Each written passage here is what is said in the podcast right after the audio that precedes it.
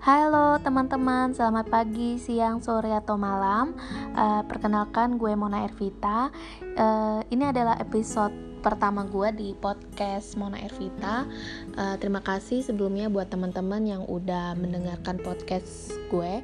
Jadi uh, di episode pertama ini gue akan cerita soal uh, keseharian gue di di tengah pandemi COVID-19 ini. jadi uh, gue itu kerja kerja di sebuah NGO yang ada di Jakarta. Uh, gue juga uh, se kerja sebagai asisten lawyer publik.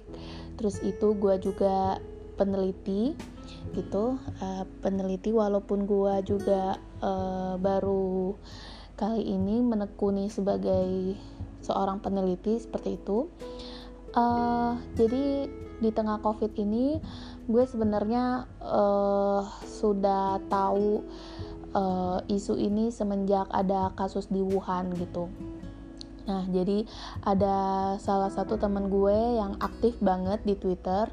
Jadi dia itu kayak nge-retweet nge-retweet terus kayak gitu isu COVID-19 ini. Nah, jadi dia adalah orang yang pertama uh, orang pertama yang maksud gue di lingkaran gue kayak gitu yang tahu banyak soal isu covid. Bahkan sampai dari bulan Januari yang lalu itu temen gue itu nggak keluar rumah gitu. Jadi gue sempat nelpon sama uh, teman gue ini. Inisialnya adalah A uh, jadi gue telepon tuh teman gue itu eh beneran itu uh, di Wuhan memang kayak gitu ya kondisinya di Cina itu virus-virus apaan gitu.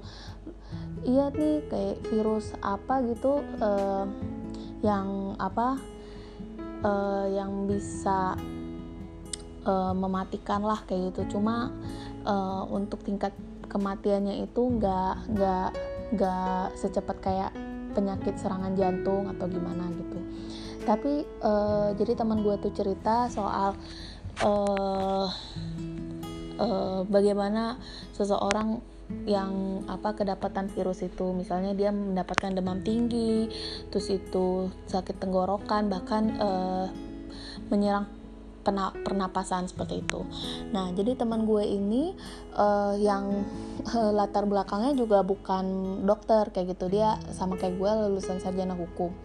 Nah, dari situlah gue tuh uh, kayak oh udah di di Cina gitu kan terus itu di Jakarta juga masih fine fine aja itu kan yang masih apa negara yang masih bener-bener ngadepin isu corona itu kan di Wuhan Cina gitu kan.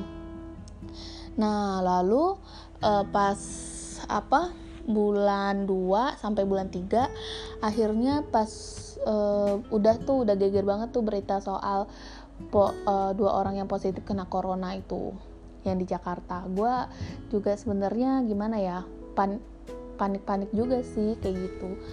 Itu kan baru dua. Gue juga uh, awalnya sih uh, biasa aja ya gitu uh, karena juga gue nggak mendapatkan informasi yang terlalu detail dan pada akhirnya uh, presiden tuh atau pemerintah udah mengumumkan dua kasus pertama Nah, itu kan awal Maret.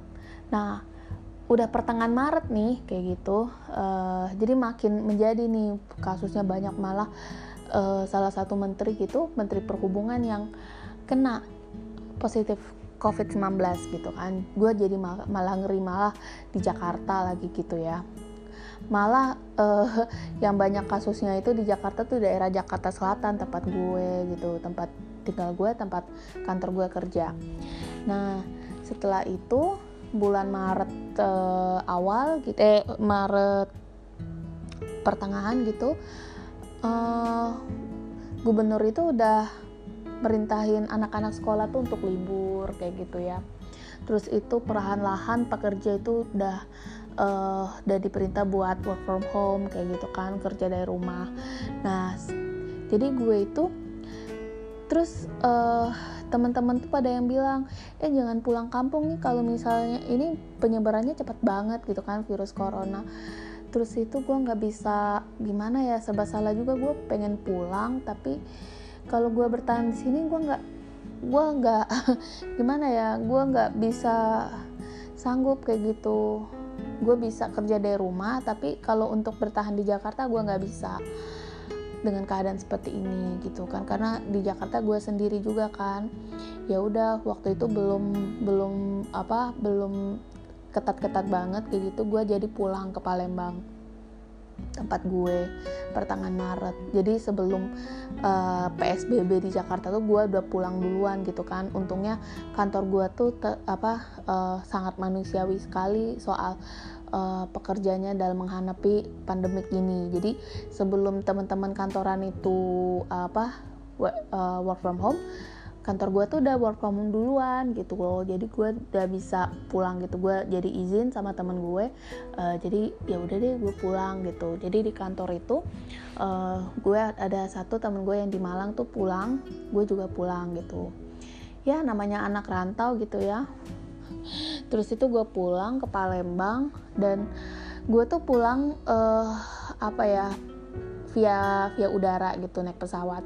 Jadi gue tuh udah apa ya udah pasang badan duluan. Jadi gue beli apa beli masker uh, waktu itu kan lagi apa ya lagi susah banget kan nyari masker. Sebenarnya gue nggak beli masker sih masker sih. Gue ternyata di kantor gue tuh ada persediaan masker. Terus itu gue mm, bawa fit beli apa bawa apa namanya tuh uh, sarung tangan itu loh latex kayak gitu. Terus itu gue juga beli vitamin obat kayak gitu kan. Terus gue banyak banyak air, minum air putih. Terus itu gue kan waktu itu kan uh, sering banget minum infus water gitu.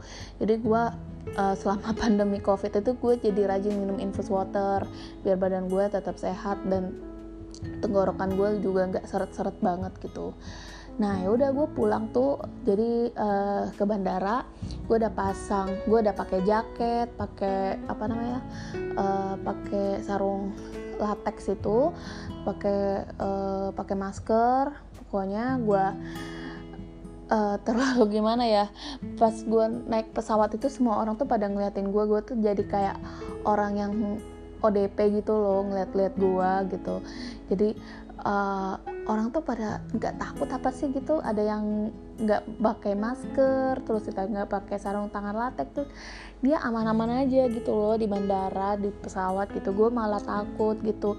Terus itu aman lah gue sampai ke Palembang alhamdulillah nggak ada apa ya nggak ada kejadian apa-apa. Misalnya tenggorokan gue deseret terus itu badan gue tiba-tiba suhunya naik kayak gitu. Alhamdulillah nggak ada. Tapi gue setelah pulang dari Jakarta gue isolasi mandiri gitu. Gue nggak mau ketemu siapa-siapa kayak gitu. Bahkan ketemu orang-orang yang usianya udah di atas 40 kayak gitu. Contohnya nenek gue gue tuh nggak mau ketemu nenek gue bahkan sampai salaman pun nggak mau gue tuh kan. Padahal gue yakin banget tuh nenek gue kayaknya marah sama gue kenapa tiba-tiba gue balik terus itu gue nggak salaman sama dia? Ya gitu memang kayak gitu. Gue juga gue baru balik di Jakarta. Kalau misalnya orang uh, orang muda terus uh, melakukan kontak langsung uh, kepada uh, orang-orang tua gitu kan itu penyebarannya cepet banget. Gue takut gue itu adalah carrier kayak gitu. Yang uh, eh, gue pas dites negatif tapi gue takutnya orang yang kontak langsung sama gue tuh positif kayak gitu. Nah jadi gue tuh sangat menghindari itu. Nah uh, jadi uh, udah satu bulan gue apa kerja di rumah gue jadi kayak gimana ya udah bermasalah lagi dengan mental gue kayak gitu kan. Jadi gue tuh udah pusing banget kerja di rumah tuh nggak efektif banget. Emang gue tuh uh, orangnya bukan tipe orang yang suka kerja di rumah gitu loh. Gue tuh fokusnya tuh kerja di luar gitu di kantor gitu ya. Kalau di rumah itu gue tuh banyak malesnya kayak gitu kan. Banyak malesnya apalagi kasur gue tuh gede banget. Gue jadi bisa rebahan atau gimana. Jadi uh, banyak pekerjaan gue yang terbengkalai. Tapi alhamdulillah banyak teman-teman gue uh, membantu lah seperti itu. Nah ya belum lagi gimana ya mental health gue. Terus itu ngelihat berita-berita juga. Itu makin pusing banget gitu ya. Jadi uh, apa ya media itu benar-benar mempengaruhi kita gitu loh. Uh, apa melihat data-data apa pemerintah tuh selalu memberikan data-data kayak gitu data-data uh, yang positif berapa yang meninggal berapa kayak gitu kan. Jadi gue tuh makin pusing gitu ya ampun ini sampai kapan? Gitu loh gitu. Nah terus itu belum lagi uh, apa gue takut kondisi keuangan kayak gitu kan. Jadi uh, orang tua gue tuh ini buka usaha lah kayak gitu. Jadi usahanya sekarang itu berdampak banget uh, di tengah pandemi gini gitu jadi alhamdulillah ya jalanin aja lah kata uh, orang tua gue gitu. Ya memang lagi kayak gitu. Ya kayak gitu lah. Jadi uh, apa ya memang uh, gue sampai saat ini bertahan tapi alhamdulillah uh, uh, pekerjaan gue juga uh, terselesaikan lah kayak gitu. Walaupun gue kerjanya di rumah terus itu uh, tempat gue kerja itu uh, manusiawi banget gitu jadi memberikan kelonggaran kayak gitu bagi gue dan teman-teman untuk bekerja di rumah seperti itu nah gitu jadi uh, thank you ya buat teman-teman yang udah dengerin podcast gue uh, boleh di share boleh di like kayak gitu Uh, terima kasih. Sampai ketemu di episode selanjutnya. Bye.